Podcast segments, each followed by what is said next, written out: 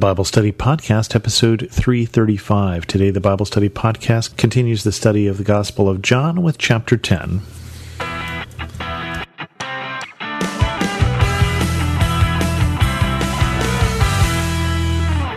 Welcome to the Bible Study Podcast. I'm your host, Chris Christensen. We started chapter 10 last week with the Good Shepherd, and we're going to finish it up this week there's more conflict about Jesus' claims. It's interesting, we talked about John really focusing on why Jesus said what he did, but he also focuses on how people react, I think more than the other gospels. And this has really been brought to my attention because I've been doing this study with you on the Gospel of John, while at the same time I've been studying with uh, the boys in juvenile hall that I lead that Bible study weekly on the Gospel of Mark. And doing two gospel studies at the same time really points out the differences between the two gospels in terms of what they're trying to emphasize. So here again, John talking about conflict starting in verse 22. Then came the festival of dedication at Jerusalem. It was winter, and Jesus was in the temple courts walking in Solomon's colonnade. The Jews who were gathered there around him, saying, How long will you keep us in suspense? If you are the Messiah, tell us plainly. Jesus answered, I did tell you, but you did not believe. The works I do in my Father's name testify about me, but you do not believe because you are not my sheep. My sheep listen to my voice. I know them and they follow me. I give them eternal life and they shall never perish. No one will snatch them out of my hand. My Father, who has given them to me, is greater than all. No one can snatch them out of my Father's hand. I and the Father are one. Again, his Jewish opponents picked up stones to stone him, but Jesus said to them, I have shown you many good works from the Father. For which of these do you stone me? We are not stoning you for any good work, they replied, but for blasphemy, because you, a mere man, claim to be God. Is it not written in your law, I have said you are gods. If he called them gods to whom the word of God came, and scripture cannot be set aside, what about the one whom the Father set apart from his very own and sent into the world? Why then do you accuse me of blasphemy because I said I am God's son? Do not believe me unless I do the works of my Father. But if I do them, even though you do not believe me, believe the works, that you may know and understand that the Father is in me and I in the Father. Again they tried to seize him, but he escaped their grasp. Then Jesus went back across the Jordan to the place where John had been baptizing in the early days.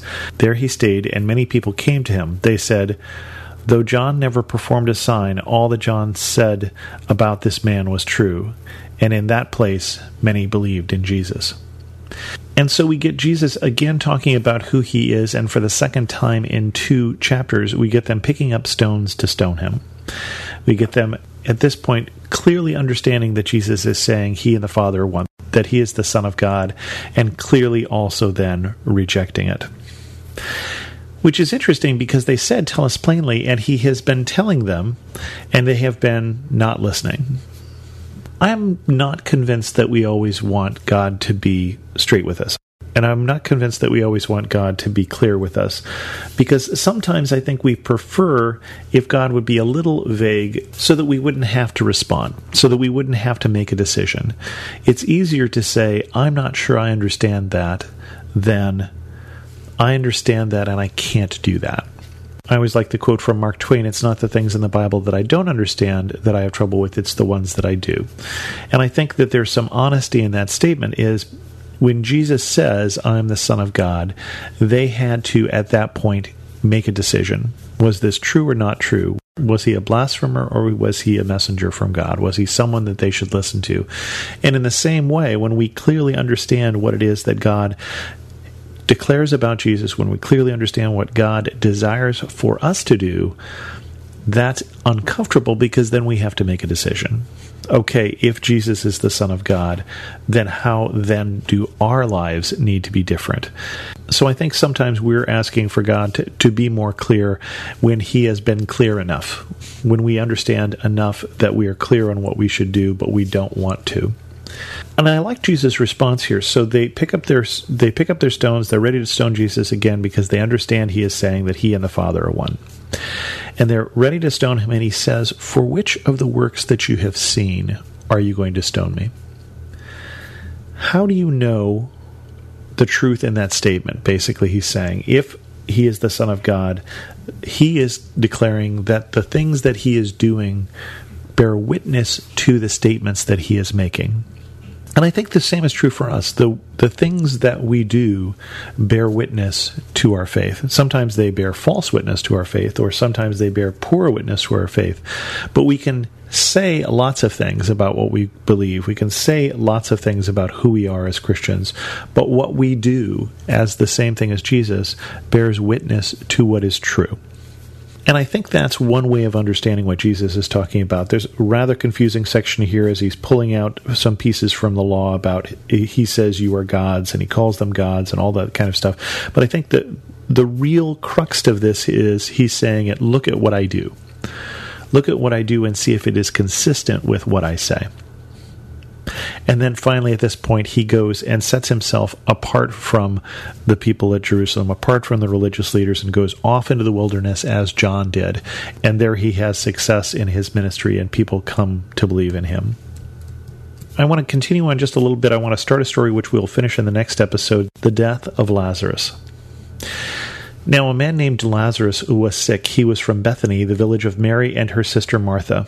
This Mary, whose brother Lazarus now lay sick, was the same one who poured perfume on the Lord and wiped his feet with her hair. So the sisters sent word to Jesus, Lord, the one you love is sick.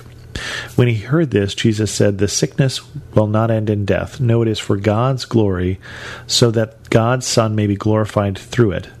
Now Jesus loved Mary and her sister and Lazarus. So when he heard that Lazarus was sick, he stayed where he was two more days. And then he said to his disciples, Let us go back to Judea. But, Rabbi, they said, a short while ago the Jews there tried to stone you, and yet you are going back.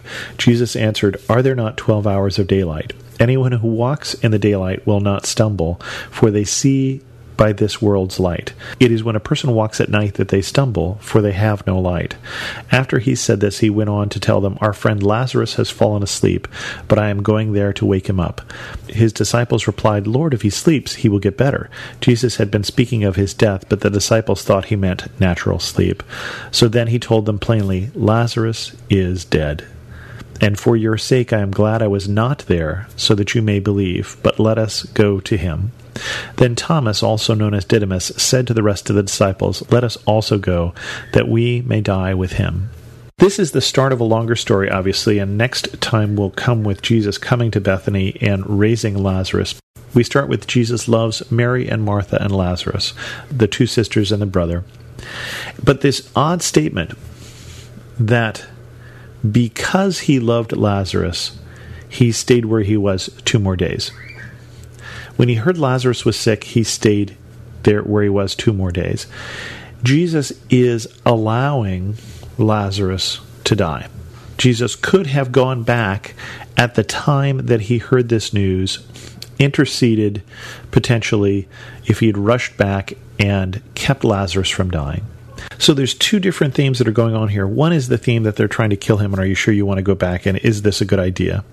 And they ask him this question: Are you sure you want to go back? That these people already just tried to stone you. It's dangerous to go back. Thomas, this is the same Thomas we call doubting Thomas, not doubting at all in this point, saying, basically, let's go with him, even though it will probably lead to our death also. A wonderful statement of faith that we are with you, Jesus, no matter what happens. So there's that theme going on, and then there's this other theme of Jesus allowing Lazarus to die so that he can raise him, so that the power of God may be shown an interesting and possibly a little uncomfortable thing. What do we say when we say that Jesus let this happen? Well, one, we're saying that he has the power to stop it, and two is that he doesn't always choose to. And I think that's still the true today. I believe that God can heal any disease, but I know that God doesn't choose to heal all diseases. I can't tell you why individually by individual, circumstance by circumstance. I can tell you we live in a broken and fallen world, and that people do get sick, and that people do die. But that occasionally, within that, God will show his power and will show his glory as he did with, or as he will next week with Lazarus. But remember, God's priorities are not our priorities. Jesus healing Lazarus, even Jesus raising Lazarus from the dead, as we'll see in the next episode, is a temporary thing because Lazarus still lives in this broken and fallen world. He will still, at some point, get sick and die. And so God's priorities are not so much, am I going to get sick or am I going to have my health for the rest of my life, but bigger priorities that what is going to happen after that he is more concerned about my relationship with him than he is whether I threw out my back, whether he is whether I get some terrible disease. Because all of those things are temporary, and our relationship with God is something that can go on forever. With that, we're going to end this episode of the Bible Study Podcast. If you have any questions, feel free to send an email to host at thebiblestudypodcast.com or leave a comment on this episode at thebiblestudypodcast.com. You can also follow me on Twitter at Chris2X. And as always, thanks so much for listening.